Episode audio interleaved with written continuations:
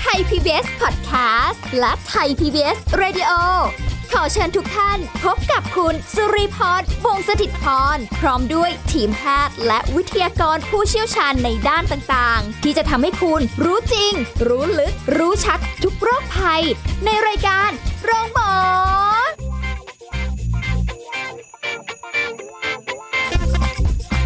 สวัสดีค่ะคุณผู้ฟังคะโรงหมอมาพบคุณผู้ฟังกันแล้วนะคะ ติดตามกันได้เป็นประจำนะคะ ในช่วงเวลานี้กับสาระความรู้ดีๆ ในการดูแลสุขภาพทุกรูปแบบเลยจากเราสู่คุณค่ะ รับรองว่าสิ่งที่เราคุยกันนั้นเป็นประโยชน์แน่นอน วันนี้สุรีพรทำหน้าที่เช่นเคยนะคะ แต่ว่าที่เราจะคุยกันในวันนี้นะด้วยความที่เราอยู่ในช่วงของหน้าฝนเนาะแล้วก็มีอีกเรื่องหนึ่งที่ต้องเฝ้าระวังด้วยเหมือนกัน คือ เห็บกัดคนอาจจะเสี่ยงทำให้เป็นอัมพาตชั่วคราวได้อู้อันนี้ข้อมูลนี้ไม่เคยรู้มาก่อนเลยว่าเอ่อเห็บ จะสามารถทำให้ถึงขั้นเป็นอัมพาตได้ แต่ข้อมูลตรงนี้เราต้องพูดคุยกับศาสตราจารย์นายสัตวแพทย์ ดร สถาพรจิตตปาลพงศ์ค่ะ คณะบดีคณะเทคนิคการสัตวแพทย์ มหาวิทยาลัยเกษตรศาสตร์วิทยาเขตบางเขนค่ะ สวัสดีค่ะอาจารย์ค่ะ สวัสดีครับค่ะพบกันอีกครั้งหนึ่งวันนี้สาระแน่นเหมือนเดิมนะคะ หน้าฝนเราก็มัวแต่ไประวังยุง ระวังเรื่องของอาไข้หวัดนู่นนี่นั่นเยอะแยะมากมายทำไมเราต้องระวังเห็บด้วยอะคะเออคือ ปัญหาหลาย ๆ อย่างของคนที่เลี้ยงสัตว์เนี่ยก็คือเออจะมีพวกพยาธิภายนอกนะครับค่ะเห็บก็เป็น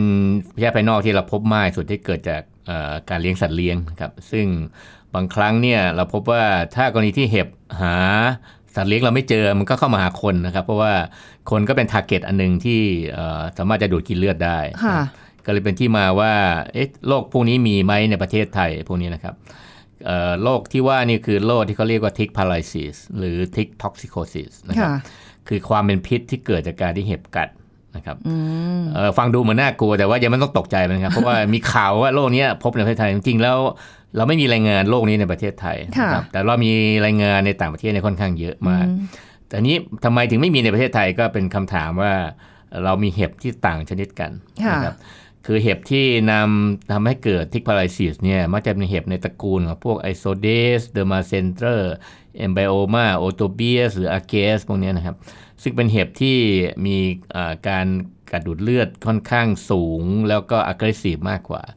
ในประเทศไทยจริงๆ เรามีเห็บอยู่เพียงแค่ 2 ชนิดนะครับค่ะเอ่อชนิดหนึ่งเนี่ยพบในพวกสัตว์เลี้ยงก็คือเห็บตระกูลเขาเรียกเห็บเอ่อสีน้ำตาลเขาเรียกบราวด็อกติกหรือ l a p i d s a v a r u s s e n g u i n e u s นะครับ อันนี้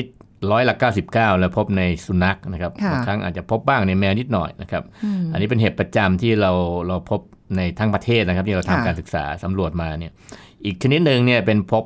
ในพวกเอ่อสัตว์เคี้ยวเอื้องนะครับ เป็นพวกโคกระบือเนี่ยก็คือ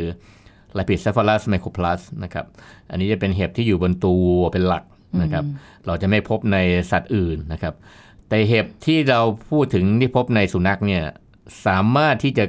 ขึ้นในสัตว์ได้ทุกชนิดโอ้รวมทั้งคนนะคค่ะรับอันนี้ก็มีรายงานเลยว่าในต่างประเทศเนี่ยเราพบว่าเห็บชนิดเนี้ยเกาะคนเป็นประจำอุ้ยเอ่อคนที่มักจะเจอเนี่ยคือเห็บคือคนที่ไปนั่งเล่นตามสวนสาธารณะค่ะนะครับที่มีคนเอาสุนัขไปวิ่งนะครับอ๋อแล้วก็บางทีก็มีสุนัขจรจัด หรือสุนัขไม่มีเจ้าของเนี่ยค่ะอาศัยอยู่เยอะนะครับเพราะฉะนั้นเวลาที่เห็บเนี่ยเขาจะอาศัยสภาพแวดล้อมก็คืออย่างพวกเป็นสนามหญ้าสำหรับการเจริญเติบโตของหญ้าต่างๆค่ะนะครับเพราะฉะ นั้นเวลาคนที่ไปนั่ง อาจจะไปนั่งเพลิดเพลินกับธรรมชาตินะครับแหมผ่อนคลายเออนะครับ แต่ความจริงแล้วเห็บพวกเนี้ยมันกัดคนได้ก็จริง แต่มันไม่ได้อยู่นาน เพราะว่าเวลาที่มันกัดเนี่ยเราจะรู้สึก แล้วมักจะเราเรามักจะดึงได้ออก ดึงออกได้ก่อนนะครับ ก่อนที่มันจะดูดกินเลือดจนอิ่มตัวนะครับค่ะดังนั้นเราจะไม่ได้เห็นเห็บอยู่จนกัดจนตัวเป่งเหมือนที่เราพบในสุนัขอ๋อ นะครับเรามักจะพบว่ามันเกาะก็จริง แต่ว่าสักพักหนึ่งเราก็ดึงมันออกได้นะคอุ้รัยบหมายถึงว่าเราไปเรารู้สึกได้เลยเหรอคะรู้สึกได้เลยครับ เพราะว่าเนี่ยอย่างคนบางคนที่จะเห็นก็คืออย่างเช่น ตรงต้นคอพวกเนี้ยอุ้ยเพราะว่าคือเห็บเนี่ยโดยธรรมชาตินะฮะมันจะมักจะขึ้นที่สูง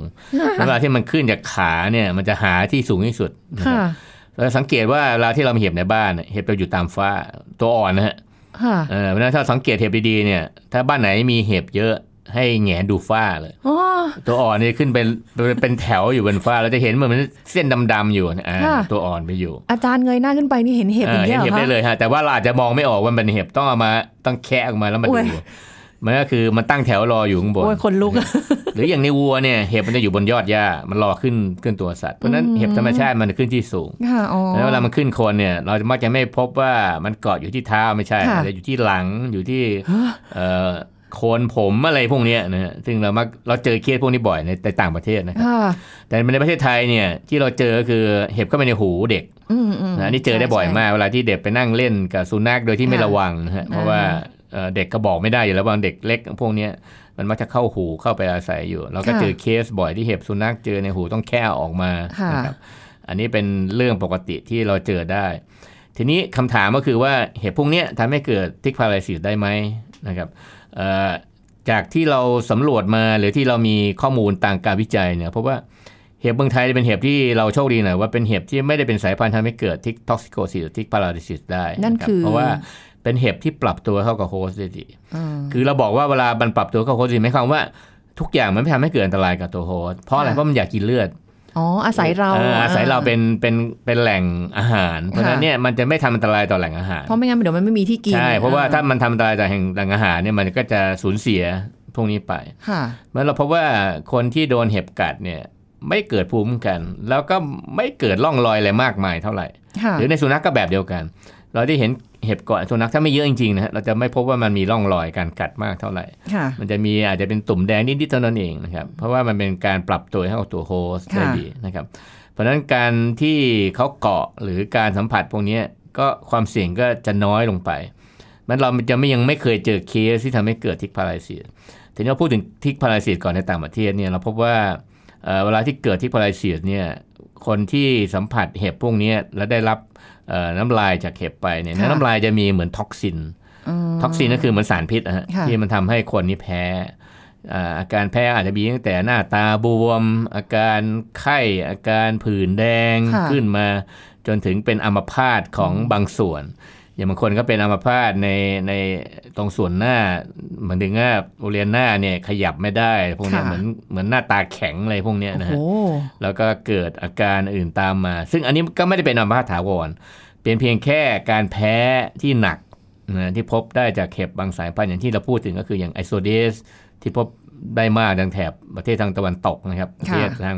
อันนี้เกิดในประเทศที่เจริญแล้วเดี๋ยวซ้ำไปนะครับอืมแล้วในประเทศเจอแล้วเนี่ยเราพบว่าสัตว์ป่ากับ คนนี่อยู่ใกล้กัน เพราะฉะนั้นก็มีโอกาสจะรับ Ixodes จากสัตว์ป่าด้วยค่ะแล้วก็อย่างพวก Dermacentor ที่เป็นเห็บประจำในพวกในสุนัข ซึ่งก็ต่างจากของเรานะครับอืมเราไม่พบเอ่อเห็บพวกนี้ในประเทศไทยค่ะโดยโดยในสัตว์เลี้ยงปกติ เพราะฉะนั้นเนี่ยโอกาสที่ทำให้เกิด tick paralysis หรือ tick toxicosis ในในคนไทย หรือคนที่อาศัยเอ่ออยู่ในร่อมจริงที่มีสัตว์เลี้ยงเนี่ยค่ะเอ่อโอกาสน้อยมากๆนะถ้าจะไม่มี ตั้งแต่ปัจจุบันเรายังไม่เคยเจอเคสที่มีรายงานว่าเอ่อเจอคนที่แพ้เห็บ นะครับที่ว่ามีอาการรุนแรงอืมแต่ส่วนใหญ่แล้วเรามักจะเกิดจากโรคที่นำโดยเห็บมากกว่าอ๋อนะครับเพราะว่ามันมีอีกหลายเชื้อที่นำโดยเห็บนะครับค่ะเพราะฉะนั้นการที่ถูกเห็บกัดไม่ได้หมายความว่าไม่มีความเสี่ยง เรามีความเสี่ยงเรามีความเสี่ยงอย่างอื่นแทนนะครับ อย่างเช่นโรคหรือเชื้อที่นำโดยเห็บหรือการแพ้นะครับอาจจะเป็นการแพ้ชั่วคราว หรืออาการแพ้ที่บางคนอาจจะแพ้มากก็ได้ค่ะนะครับ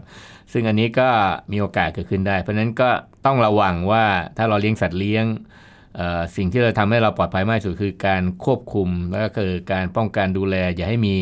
พวกพยาธิภายนอกต่างๆเหล่านี้บนตัวสัตว์เลี้ยงของเราอืมเราก็จะปลอดภัยครับค่ะ อาจารย์แล้วอย่างที่แบบว่าบางคนอาจจะมีการสั่งสัตว์เลี้ยงมาจากประเทศอื่นอะไรอย่างเงี้ยค่ะนำเข้ามาอย่างเงี้ยอันนี้จะมีความเสี่ยงที่เห็บมันมีโอกาสจะแบบหลุดรอดเข้ามาได้ไหมคะ คือในอดีตเนี่ยมีโอกาสสูง แต่ปัจจุบันเนี่ยผมว่าเราค่อนข้างเข้มงวดนะครับ เพราะว่าตอนนี้สัตว์ที่นำเข้าในประเทศเนี่ยถ้าเป็นพวกสุนัขต่างพันธุ์ต่างประเทศเนี่ยอ่าเขามักจะต้องมีใบรับรอง เขาจะต้องตรวจโรคแล้วก็ต้องตรวจสภาพทุกอย่างคือค่ะสภาพค่อนค่อนข้างดีนะครับก่อนที่จะนำเข้ามา แล้วเนื่องจากเป็นสัตว์มีราคาแพง เพราะฉะนั้นก็จะมีพวกอินชูรันมีอะไรพวกนี้ที่เขาจะต้องดูแลในแง่ของสุขภาพก่อนที่จะนำเข้ามาอ๋อเพราะฉะนั้นโอกาสก็จะลดลงไป แต่ว่าถ้าเราสั่งสัตว์จากประเทศที่เป็นแหล่งที่ปลอดภัยจริงๆเนี่ยมันก็ลดตรงนี้ไปได้เยอะค่ะแต่ถ้าเกิดเราไปสั่งสัตว์ที่ไม่ใช่สัตว์เลี้ยงปกติ อย่างพวกเอกโซติกแอนิมอลพวกเนี้ยที่เป็นสัตว์ที่แปลกๆพวกเนี้ยค่ะต้องระวัง เพราะว่าพวกเนี้ยเนี่ยเขาจะมีต้นทางจากที่เอ่อไม่ได้เป็นฟาร์มมาตรฐานมาก บางคนอาจจะสั่งมาจากแอฟริกา หรือบางคนอาจจะประเทศที่ไม่มีการดูแลเข้มงวดในเรื่องของ การนำโรคหรือพวกพยาธิภายนอกที่ติดเข้ามาค่ะคือบางครั้งเนี่ยเราพบว่าบางทีมันไม่ได้ติดมากับตัวสัตว์บางทีมันติดมากับกรงก็มีอ๋อนะครับเออแล้วเนาะเลยก็ส่งมาเป็นแพ็กเกจเนี่ยสมมุติว่าสุนัขส่งเข้ามามีมีกล่องใส่มาเนี่ยนะฮะมันตัวสุนัขอาจจะไม่มีแต่เนี้ยมันอาจจะติดมากับไอ้พวก bedding หรืออะไรพวกนี้ที่มันที่มันถือเข้ามาพวกเนี้ยนะฮะ เพราะฉะนั้นมีหลายอย่างที่ที่ต้องเออมีคำแนะนำในแง่ หรือมี guideline ในการดูแลค่ะแต่ปัจจุบันนี้เราพบว่าถ้าเป็นแหล่งมาตรฐานจริงเนี่ยถ้ามาจากเอ่อประเทศจะทำเป็นฟาร์มพวกนี้จริงๆเนี่ยถ้าจะไม่มีแล้วโรคพวกนี้ที่ติดมากับสัตว์นะครับค่ะในอดีตเนี่ยเราเคยพบนะครับว่าเราสั่งสัตว์ อย่างเช่น สุนัขอันเซเชียนสมัยก่อนสัก 3 4 0 ปีที่แล้วเนี่ยเราสั่งเข้ามาเราพบว่ามีเชื้อติดเข้ามาด้วยโอ้นะครับแล้วก็พอมีเชื้อติดเข้ามาเสร็จเป็นเชื้อที่นำโดยเห็บด้วย ทีนี้บ้านเราอุดมด้วยเห็บอยู่แล้วเพราะฉะนั้นพอเห็บเจอเชื้อปั๊บคราวนี้เป็นโรคระบาดเลยค่ะอันนี้ก็เป็นอันตรายที่ทำให้เราพบว่าทำให้เกิดการระบาดของโรคบางอย่างในประเทศไทยได้นะครับในอดีตนะครับ แต่ปัจจุบันนี้เราไม่ค่อยเจอสภาพแบบนั้นอยู่แล้ว ยกเว้นว่าเป็นกรณีของพวก exotic animal จริงอือฮึๆคือเห็บเนี่ยมันอย่านึกว่ามีเฉพาะในในสุนัขกับแมวนะครับค่ะเราพบว่าในงูก็มีฮะเออเราเคยเราเห็นว่าในงูเนี่ยเอ่อ จะเป็นเห็บที่สวยงามมาก เพราะว่ามันจะเป็นลายเดียวกับตัวเกล็ดงูนานะนครับหรืดูอในไม่อสัตอกว์ป่าอื่นๆก็มีนะครับ เพราะว่าเนี่ยอันนี้เป็นเรื่องที่เราต้องให้ความสำคัญ เพราะว่าโอ้โหมันเห็บเนี่ยมันอยู่ได้ในสัตว์เกือบทุกชนิดนะครับค่ะเอ่อเพราะฉะนั้นเนี่ยมันมีโอกาสที่จะปนเปื้อนเข้ามาได้นะครับค่ะทีนี้เห็บเนี่ยบางทีมันอาศัยเออนอกจากตัวโฮสต์เองแล้วมันต้องอาศัยสภาพแวดล้อมที่เหมาะสม ถึงจะเจริญต่อได้นะครับเพราะฉะนั้นก็มีหลายปัจจัยที่ประเทศไทยเนี่ย เราเป็นประเทศเขตร้อนชื้นถ้ามันเป็นแหล่งที่เห็บจะปรับตัวได้ง่ายค่ะนะครับเพราะฉะนั้นก็ต้องระวังจริง ๆ ว่ามันอาจจะทำให้เกิดปัญหาขึ้นในอนาคตได้ ถ้าเราไม่ควบคุมดูแลสัตว์ต่างๆ เหล่านี้นะครับค่ะแต่เห็บในงูนี่ไม่ใช่ครับมันจะมาติดในหมานะครับ ที่เห็บในงูเนี่ยก็ ไม่ขึ้นในสุนัข เพราะฉะนั้นค่ะมันก็จะไม่ได้ไม่ได้มีความว่ามันจะกลับมาแพร่พันธุ์ในสุนัขได้เลยได้อืมแต่ว่ามันทำให้เกิดเป็นเอเลียนสเปชีขึ้นมาในประเทศไทยเท่ามันก็เงโอกาสใช่เป็นไปได้เนาะใช่ครับอ้าวอาจารย์อย่างนี้ ถ้าหน้าฝนดูแบบเราก็ต้องกังวลเนาะแต่ถ้าเกิดแบบว่าด้วยความที่เมืองไทยก็เป็นเมืองร้อน อากาศร้อนก็เยอะครับอะไรอย่างเงี้ยมันมันจะทำให้เห็บพวกนี้มันแบบว่าฟอฟอๆแบบว่าไม่แพร่ขยายพันธุ์ได้เยอะเป็นไปได้ไหมคะ คือความจริงเนี่ยเอ่อฝนเนี่ยเป็นปัจจัยหนึ่งที่เอื้อต่อการแพร่ขยายพันธุ์อืมนะครับเพราะว่าคือเห็บเนี่ยมันต้องการสองอย่างคืออุณหภูมิกับความชื้นค่ะอุณหภูมิก็คือตั้งแต่ 25 ถึง 35 นะครับโอ้และความชื้นก็มากกว่า 50%เพราะฉะนั้นค่ะถ้ามี 2 อย่างครบเนี่ยเป็นองค์ประกอบสมบูรณ์ของการที่มันจะขยายพันธุ์ค่ะเพราะฉะนั้นเวลาที่เห็บมันอยู่ในสภาพแวดล้อมเมืองไทยเนี่ยมันเหมือนเป็นเฮเว่นเลยของของพวกพยาธิภายนอกต่างๆนี่ค่ะเพราะว่าอุณหภูมิเหมาะมากค่ะแล้วเขาก็จะแพร่พันธุ์อยู่ในสภาพแวดล้อมได้ดีนะครับอือฮึ ทีนี้เวลาที่มันแพร่พันธุ์อยู่ในสภาพแวดล้อมได้ดีเนี่ยถ้าเราไม่ควบคุมในตัวสัตว์เนี่ยมันก็ทำให้เกิดการปนเปื้อนของสภาพแวดล้อมที่มีเห็บจำนวนมากอยู่ อย่างที่บอกคือถ้าอย่างมุติว่าเราไปสวนสาธารณะถ้าเราไม่ช่วยกันดูแลจริงๆเนี่ยบางครั้งมันอาจจะเป็นแหล่งที่อันตรายสำหรับเอ่ออย่างเด็กหรือคนที่ช่วยตัวเองไม่ได้นะครับค่ะที่ไปใช้บริการในสวนสาธารณะเพราะว่าสัตว์ที่ไม่มีเจ้าของเนี่ยสามารถจะนำ เชื้อเอ่อนำทั้งเห็บทั้งเชื้อได้นะครับ ซึ่งมีโอกาสที่จะนำมาสู่สัตว์เลี้ยงของเราที่เราอาจจะป้องกันแล้ว แต่ว่าเนื่องมาจากบางโรคมันไม่มีวัคซีนป้องกันจริง ๆ อย่างพวกไข้เห็บเนี่ยมันไม่มีวัคซีนป้องกันค่ะนะครับเพราะฉะนั้นเนี่ยมันก็อาจจะติดเห็บขึ้นมาได้ แล้วก็ติดโรคจากเห็บที่นำเชื้อได้โอ้อะเพราะฉะนั้นสิ่งต่างนี้มันเป็นมันเป็นส่วนที่เราต้องสร้างเอ่อเหมือนกับวินัยให้กับคนไทยว่า เวลาเราเลี้ยงสัตว์เลี้ยงเนี่ยควรจะต้องควบคุมดูแลป้องกันเอ่อพยาธิภายนอกในตัวสัตว์ให้ดี แล้วก็เอ่อพยายามที่จะลดเอ่อความเสี่ยงในเรื่องการที่จะพาสัตว์ออกไปนอกบ้านนะครับเพราะว่าเวลาที่เราพาสัตว์ไปนอกบ้านเนี่ยมันเป็นความเสี่ยงหมดละเพราะว่าไม่ว่าจะไปวิ่งหรือไปอะไรก็ตาม คือคนเนี่ยดูเหมันมีความเสี่ยงกับสัตว์จะมีความเสี่ยงมากกว่าก็ได้เพราะว่าเอ่อสัตว์เนี่ยเขาจะไป explore ทุกทุกอย่างค่ะบางครั้งเขาไปวิ่งในสนามหญ้าอย่างเงี้ยเราไม่ได้ไปนั่งเล่นแต่สัตว์ไปวิ่งเล่นอะไรพวกเนี้ยก็มีโอกาสติดเห็บเข้ามาเออนะครับแล้วพอเราเราก็สงสัยเอ๊ะตอนเห็บเราก็ป้องกันเห็บดีๆไม่วันดีคืนดีเรามีเห็บกลับมาอยู่ในบ้านเราอีกค่ะก็มาจากพวกนี้แหละเพราะบางทีมันมันติดเข้ามามันไม่ได้ติดมาแบบตัวแก่ ที่เรามองไม่เห็นมันอาจจะเป็นตัวอ่อนอ๋อที่มาตัวเล็กเสร็จแล้วก็เริ่มขบวนการแพร่กระจายตัวในในบ้านเราต่อค่ะแล้วเห็บต่างๆนี่ถ้ามันนำเชื้อนำอะไรเข้ามาสัตว์เราก็มีความเสี่ยงนะครับอืมเพราะฉะนั้นก็แนะนำว่าจริง ๆ แล้วเอ่อถ้าเราเลี้ยงอยู่ในบ้านทุกอย่างมันเป็น close circuit ที่ป้องกันในทุกอย่างนะครับสัตว์เลี้ยงก็จะไม่ติดโรคอะไรจากภายนอก เราก็จะไม่ติดโรคจากสัตว์เลี้ยงนะครับ เพราะฉะนั้นอันนี้ทำได้นะครับ เพราะฉะนั้นการที่เราจะเอ่อนำสัตว์เลี้ยงออกไปวิ่ง หรือไปทำอะไรกิจกรรมนอกบ้านเนี่ยต้องดูให้ดีๆนะครับว่าแต่ละที่มันมีความเสี่ยงมันน้อยแค่ไหนอืมเพราะถ้าในเขตอย่างพูดว่าสวนสาธารณะบางอย่างนี่มีทั้งสุนัขมีเจ้าของเต็มไปหมดเลยค่ะเราเห็นเป็นฝูงเลยรออยู่พวกเนี้ยเพราะฉะนั้นต้องต้องคาดการณ์ไว้ก่อนเลยว่ามีแถวนี้แน่น่าจะมีความเสี่ยงแล้วเพราะว่าถ้ามันไม่มีถ้ามีสัตว์ปล่อยเยอะอยู่ในสภาพแวดล้อมเนี่ยค่ะไม่มีใครดูแลนั้นสัตว์ปล่อยต่างๆเนี่ยคือความเสี่ยงนะครับ ก็อย่างที่บอกบางทีกทมอาจจะจับสุนัขไม่ได้หมดนะครับบางทีบางอย่างบางที่พื้นที่ก็ยังมีคนเลี้ยงอยู่ๆอืมแต่เลี้ยงแบบให้อาหารเฉยๆไม่ได้เลี้ยงแบบให้การดูแลค่ะเพราะฉะนั้นมันก็เป็นความเสี่ยงของคนที่อยู่ในรอบเองก็ต้องระวังป้องกันตัวเองครับค่ะอันนี้ก็ต้องเออเรียกว่าทำความเข้าใจกับหลายๆคนนะคะ แต่ยังไม่หมดเท่านี้เดี๋ยวช่วงหน้าค่ะกลับมาคุยเรื่องนี้กันต่อค่ะ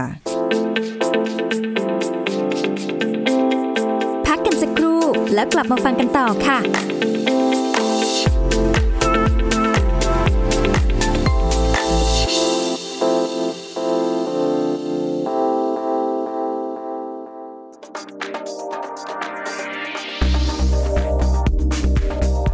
ฟังครับ เคล็ดลับในการรับมือโควิด -19 แบบฉบับชาวสูงวัย โดยที่ไม่ต้องตัดขาดจากสังคมนะครับ อยู่บ้านได้แบบไม่เหงาและปลอดภัยจากเชื้อไวรัส จนกว่าจะผ่านพ้นวิกฤตนี้ไปได้ การติดตามข่าวสารเป็นประจำเป็นกิจวัตรที่ต้องทำอยู่เสมอในช่วงเวลานี้ แต่การเสพข่าวมากๆ ทุกวันอาจจะทำให้เกิดอาการวิตกกังวลจนเกินไปนะครับและยังทำให้เสียสุขภาพจิตได้ง่าย เคล็ดลับง่าย ๆ คือ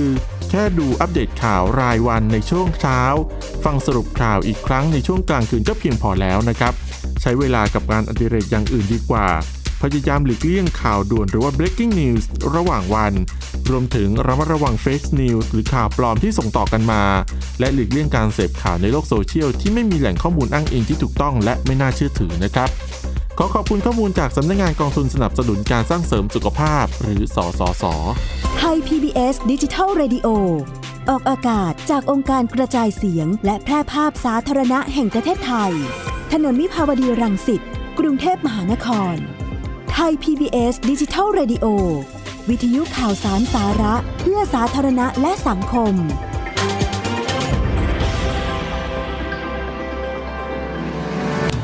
ำลังฟังรายการโรงหมอ รายการสุขภาพเพื่อคุณจากเรา กลับมาพูดคุยกันต่อค่ะ คุณผู้ฟังคะเมื่อกี้นอกรอบคุยกับอาจารย์ไปเรื่องเห็บที่อยู่บนตัวงูนะคะฟังแล้วก็รู้สึกว่าเออมันน่ากลัวจริง ถ้าอยากเห็นรูปไปเซิร์ชใน Google เอาได้ แต่อันเนี้ยช่วงเนี้ยเราจะคุยกันถึงเรื่องของโรคจากเห็บที่นำเชื้อมาเนี่ยนะคะ มันมันมีอะไรบ้างคะอาจารย์ที่เราต้องระวังคือความจริงเนี่ยมีเชื้อหลายชนิดที่เอ่อนำโดยเห็บที่ติดคนได้นะครับที่มีรายงานเนี่ยอย่างพวกเอ่อ พยาธิในเม็ดเลือดเนี่ยตัวหนึ่งอย่างเอริเคียเนี่ยมันมีรายงานในต่างประเทศว่ามันทำให้เกิดเอ่อโรคนี้ในคนได้ ถ้าเห็บไปกัดเห็บที่มีเชื้อเนี่ยไปกัดคนค่ะนะครับแต่เราก็ไม่ค่อยได้เจอเคสนี้บ่อย เพราะว่าส่วนใหญ่แล้วเอ่อคนมักจะมีอาการไม่ค่อยรุนแรงนะครับเอ่อ แล้วก็เชื้อพวกเนี้ยมันถูกทำลายได้ง่ายด้วยยาปฏิชีวนะบางอย่างค่ะเพราะฉะนั้นก็มีโอกาสที่มันจะถูกทำลายไปได้เอง เพราะว่าเราคนไทยเราใช้เกียร์ใช้ยาค่อนข้างเยอะนะเพราะฉะนั้นก็เป็นเรื่องหนึ่งที่เราพบว่ามันมีโอกาสเกิดค่ะเพราะว่าเวลาแต่ที่ปัญหาคือโรคเนี้ยโรคอันตรายในสุนัขนะครับแต่เพราะว่าสุนัขเป็นติดเชื้อพวกเนี้ยมาทำให้อาจจะตายได้ถ้ารักษาไม่ทันนะครับค่ะเพราะว่า โรคพวกนี้ทำให้เกิดสภาพโลหิตจาง เพราะว่ามันกินเม็ดเลือดแดงนะครับอืมแล้วก็ทำให้เกิดเม็ดเลือดแดงแตกอยู่ในเม็ดเลือดขาว แล้วก็ทำให้เกิดการเบรกดาวของระบบเอ่อหมุนเวียนโลหิตนะครับค่ะซึ่งสัตว์ก็จะมีอาการไข้ มีจ้ำเลือด มีอะไรพวกนี้นะครับ ซึ่งก็เป็นอาการที่เอ่อเรามักจะพบเป็นประจำค่ะเพราะฉะนั้นวิธีตัดวงจรง่ายๆอย่างเดียวคือต้องไม่มีเห็บนะครับ เพราะว่า เวลาที่สัตว์เลี้ยงมีเห็บแล้วเนี่ยมันมีเอ่อหลายโรคที่มีโอกาสเกิดขึ้นได้ นอกจากเชื้อตัวนี้แล้วยังมีเชื้อบาร์บีเซีย ยังมีเชื้อเฮปาโตซูนค่ะนะครับที่ก็เป็นโรคที่นำโดยเห็บทั้งหมดนะครับอืมเชื้อต่างๆเหล่านี้ส่วนใหญ่แล้วไม่ติดคนนะครับแต่มันจะมีแค่อาจจะแค่ชนิดเดียวที่มีโอกาสติดค่ะแต่ก็ไม่ได้เป็นเชื้อที่มีความรุนแรงมาก ไม่ใช่ไปทำให้เกิดโรคระบาดหรือเป็นอะไรเท่านั้นเพียงแต่ว่าเมื่อเขาอยู่กับเราแล้วเนี่ยโอกาสที่อย่างที่บอกคือ ถ้าเราไม่คุมเห็บ เห็บมันก็มากัดคนค่ะมันเห็บที่มีเชื้อมากัดคน ก็มีโอกาสที่จะมาติดที่มาติดที่ในคนได้อืมนะครับมันถ้าเราจะป้องกันทั้งตัวสัตว์เลี้ยงเองทั้งตัวเราเองก็พยายามควบคุม อย่าให้มีเห็บในสัตว์เลี้ยงนะค่ะครับก็ทำได้ก็คือวางเอ่อคุยกับคุณหมอเลย ถ้ามีเริ่มเห็นเห็บนะฮะก็ต้องวางแผนด้วยว่าจะใช้ยายังไง ใช้ยาอาบ ใช้ยาฉีด หรือใช้ยาหยอดหลังค่ะแล้วก็ต้องกำจัดเห็บภายในบ้านเราต้องซื้อยามาล้างทำความสะอาด บริเวณที่เขานอนเนี่ยเป็นพวกลงรถสนามหญ้าอะไรพวกนี้อะต้องทำมันมาพร้อมกันนะครับอืมเราก็คอยดูเป็นระยะระยะนะครับค่ะว่าเห็บมันลดลงไหม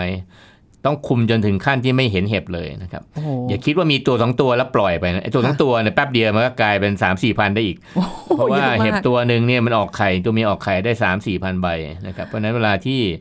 มันแพร่ต่อเนี่ยเห็บตัวสองตัวเนี่ยอาจจะทำไปสู่ปัญหาใหญ่ขึ้นเรื่อยอืๆนะครับมมันการที่มีเห็บเนี่ยเป็นสัญญาณแล้วว่า ต้องถึงเวลากำจัดโดยสมบูรณ์นะคค่ะรับก็คือเจ้าของต้องให้ความสำคัญนะต้องทำทุกเดือนนะครับ ทุก 2 เดือนแล้วก็ยืดขยายเป็นทุก 3 เดือน 6 เดือนค่ะจนไม่เห็นเห็บเลยอ่านนะครับถึงจะถึงว่าปลอดภัยอืมแต่ทั้งนี้เนี่ยนอกจากกำจัดเห็บแล้ว อาจจะต้องพาสุนัขไปตรวจเลือดด้วยนะครับเพราะว่า ไอ้ที่มันมีเห็บไปแล้วแล้วโดนกัดไปแล้วเนี่ยค่ะเราไม่รู้มันนำเชื้อหรือเปล่าอ่าเพราะฉะนั้นก็แนะนำว่าพาสุนัขไปตรวจเลือด อาจจะปีละครั้งหรือสองครั้งนะครับเพื่อดูว่าเออเขาปกติดีนะไม่มีพยาธิในเม็ดเลือดอืมทุกอย่างโอเคหมด เพราะฉะนั้นเวลาที่กำจัดเห็บแล้วก็ไม่มีเอ่อสุนัขมีเลือดปกติ ก็ถือว่าอันนี้โดยสมบูรณ์ก็ปลอดภัยอืนะครับมแล้วถ้าสมมุติว่าเอ่อสุนัขที่เราเลี้ยงเนี่ยไม่ได้มี เห็บเยอะแบบแต่ว่าอยากจะหยิบออกก่อนครับจะหยิบออกก่อน เราจะกำจัดเห็บที่เราหยิบออกมายังไงดีคะอาจารย์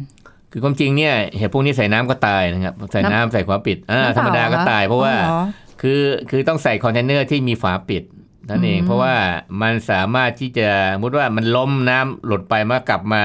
คือมันไม่ได้จมน้ำตายนะบางทีก็เอ่อเราก็โอ้ยเก็บอาจจะใช้ใส่น้ำมันก๊าดคือคุดเออแล้วแต่นะฮะ เอออาจจะใส่พวกเดตตอก็ได้อะไรก็ได้ คือค่ะจะน้อยถ้าหยอดใส่แล้วก็ปิดฝาซะนะครับเอ่อแล้วก็ทิ้งสักพักหนึ่งเอ่อสามวันห้าวันมันก็ตายอยู่แล้ว เพราะว่าเห็ดพวกนี้มันไม่ได้ คือถ้ามันอยู่ในสภาพที่อ่าไม่มีโฮสต์แล้วก็ควบคุมอุณหภูมิไม่ได้มันก็ตายอ๋อนะครับเพราะว่าเห็บส่วนใหญ่แล้วเนี่ยมันอาศัยอุณหภูมิจากตัวสัตว์เป็นหลักนะครับแล้วอาศัยความชื้นจากเลือดจากอะไรพวกนี้เวลาแลกเปลี่ยน เพราะฉะนั้นเวลาที่เราเก็บพวกเนี้ยแต่บางทีบางคนน่ะเผลอใส่แก้วน้ำเออหรือเอาน้ำใส่วันนี้เวลาแก้วหกก็เลยปั๊บมันก็มันก็เดินต่อของมันนะเพราะบางทีนี่มันยังไม่ได้มันยังไม่ได้ตายนะอ่าเออมันแค่ยังยังลอยตุ๊บป่องอยู่ในน้ำเฉยๆเอ๋อมันยังไม่จมลงไปเออไม่ได้จมลงใช่หไปมันจะไม่มีสัญลักษณ์ของของอันนั้นเพราะว่าพวกนี้จริงๆเนี่ยถ้าไม่ได้ใส่เป็นพวกยาฆ่าเห็บจริงๆเนี่ยมันมันก็ยังไม่ตายทันทีค่ะแต่ทีนี้เราก็ไม่แนะนำว่าให้เอายาฆ่าเห็บที่มันเป็นอินเซ t ติไซด์อยู่แล้วมันอันตราย มาผสมน้ำแล้วก็นั่นเพราะว่าเวลาที่เราสัมผัสแล้วก็ตามมันก็เป็นสารพวกอืมยาฆ่าแมลงค่ะนะครับมันถ้าเราคิดว่าเราจะเอ่อเอากำจัดง่ายๆ ใส่ขวดอะอย่างใช้ขวดเป๊ปซี่ใส่อะไรใส่น้ำไว้สักครึ่งหนึ่งแล้วก็หยอดไปเรื่อยๆ แล้วก็ปิดฝา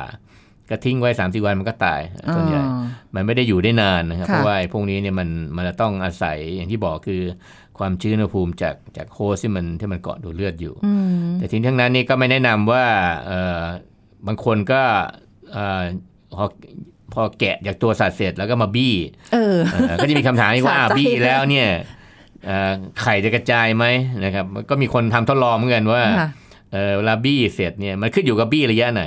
คือความจริงเนี่ยเวลาเห็บที่มันดูดกินแล้วอิ่มตัวเนี่ยค่ะหลังจากออกจากตัวสัตว์เนี่ยภายในสองวันมันจะออกไข่ค่ะโอ้สอก็งหวันมายเอควางมก็หมายความว่ามันจะต้องคอนเวิร์ตหรือมันเปลี่ยนแปลงเลือดไปเป็นไข่ได้ภายในสองวัน ในในตัวมันเองเลยใช่หรคะตัวมันเองฮะโอ้เพราะฉะนั้นมันจะเริ่มออกไข่ตั้งแต่วันที่สองหลังจากที่มันออกจากตัวสัตว์นะครับค่ะมันก็จะหาที่วางไข่อืมแล้วมันก็จะออกไปเรื่อยจนมันตายค่ะนะเพราะฉะนั้นไข่ที่ออกก็คือมันจะเยอะนะครับ มันถ้าเราบี้ในช่วงระยะท้ายที่มันออกไข่แล้วมันอาจจะเป็นการกระจายของไข่เออแต่ถ้าเป็นบี้ระยะแรกที่มันเพิ่งออกใหม่ๆเนี่ยมันยังไม่ได้เปลี่ยนเลือดไปเป็นไข่เพราะฉะนั้นบี้ก็คือเป็นเลือดธรรมดาเออแต่เราก็ไม่รู้ว่าเราก็ไม่รู้อยู่นดีเพกี่ราะวัว่านแล้วเออะอมันไอ้ที่ออกมามันอยู่กี่วันไปแล้วอะไรพวกนี้เพราะฉะนั้นมันก็เอ้ยค่ะเอ่อแนะนำว่าถ้ามันก็ใส่ขวดเหมือนเดิมฮะอาจจะใช้พวก อาจจะใช้น้ำมันก๊าซก็ได้ หรือค่ะใช้ไอ้พวกแอลกอฮอล์ก็ได้อ๋อนะฮะเอ่อถ้าจะฆ่าเชื้อจริงๆก็ก็ทำได้ครับอืมแต่ทั้งนี้ทั้งนั้นเนี่ยเอ่อก็ต้องระวังดีๆ เพราะว่าไอ้พวกเนี้ยมันจะต้องเก็บไปพ้นมือค่ะนะฮะเพราะว่าไม่งั้นเดี๋ยวใครไม่รู้มาเดี๋ยวเอาไปเอ่อใช้อย่างอื่นเดี๋ยวจะมีปัญหาที่หลัง อาจารย์แล้วอย่างนี้สมมติว่าเราทิ้งไว้3าสี่วันเออรู้แล้วมันจมลงไปในก้นครับขวดแล้วแหละอะไรเงี้ยอืมเราควรจะทิ้งแบบไหน คือเอาไปเททิ้งแบบว่า หน้าบ้านหรือว่าแบบเททิ้งอะหรือว่ามีกระถางต้นไม้แล้วก็เทใส่กระถางต้นไม้หรืออะไรอย่างนี้หรือเปล่า คือความจริงเนี่ยนี่มันเป็นคนเอ่อมันก็เป็นสิ่งมีชีวิตนะฮะเป็นเป็นเป็นพวกเลือดพวกอะไรพวกนี้อยู่เนี่ย ก็แนะนำว่าความจริงถ้าปิดเอ่อปิดฝาปิดอะไรเรียบร้อย แล้วก็ทิ้งในถังขยะที่มันเอาไปรีไซเคิลได้ หรือไปกำจัดต่อได้นะครับค่ะเพราะเราถือว่ามันไม่อันตรายแล้วอ่าเพราะว่ามันเป็นแค่เห็บธรรมดา แต่ทีนี้ต้องระวังว่ามันต้องเป็นขวดที่ไม่แตก เพราะถ้าเป็นขวดพอนั่นแตกเสร็จหรือ คนไม่รู้มาเปิดฝาแล้วก็เทออกมาอีก ก็กลายเป็นเห็บก็ส่งต่อไปไปคนที่ได้รับไปอีก เพราะนั้นก็เออเป็นส่วนหนึ่งความจริงเนี่ยเออมันมีหลาย ๆ อันที่มันฆ่าเห็บได้อย่างเช่น ถ้ามันโดนแดดนะฮะ โดนแดดสักระยะเวลาหนึ่งเนี่ย วางไว้กลางแดดสักสองสามวันมันก็ตายหมดละอืนะมส่วนใหญ่มันมันมัน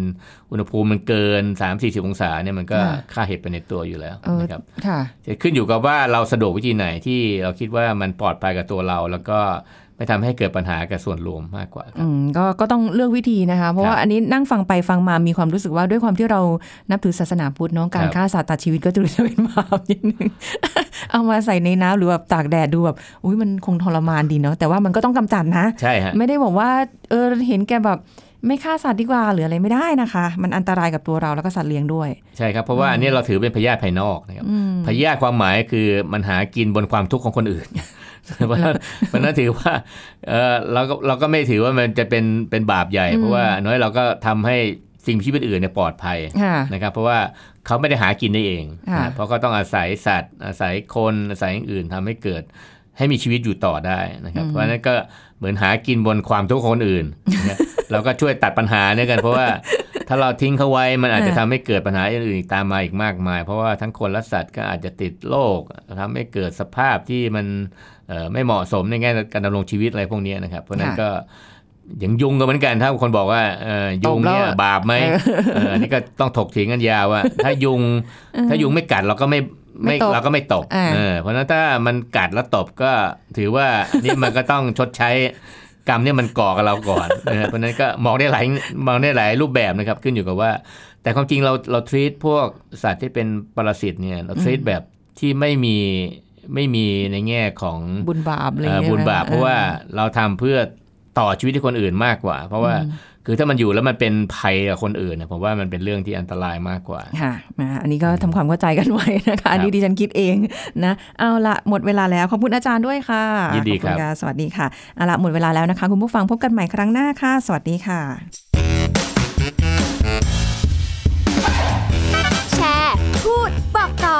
กับรายการโรงหมอได้ทุกช่องทางออนไลน์ เว็บไซต์ www.thaipbspodcast.com แอปพลิเคชัน Thai PBS Podcast Facebook Twitter Instagram Thai PBS Podcast และฟังได้มากขึ้นกับพอดแคสต์โรงหมอ ที่ Apple, Google, Spotify, SoundCloud และ Podbean ทุกเรื่องทุกโรคบอกรายการโรงหมอ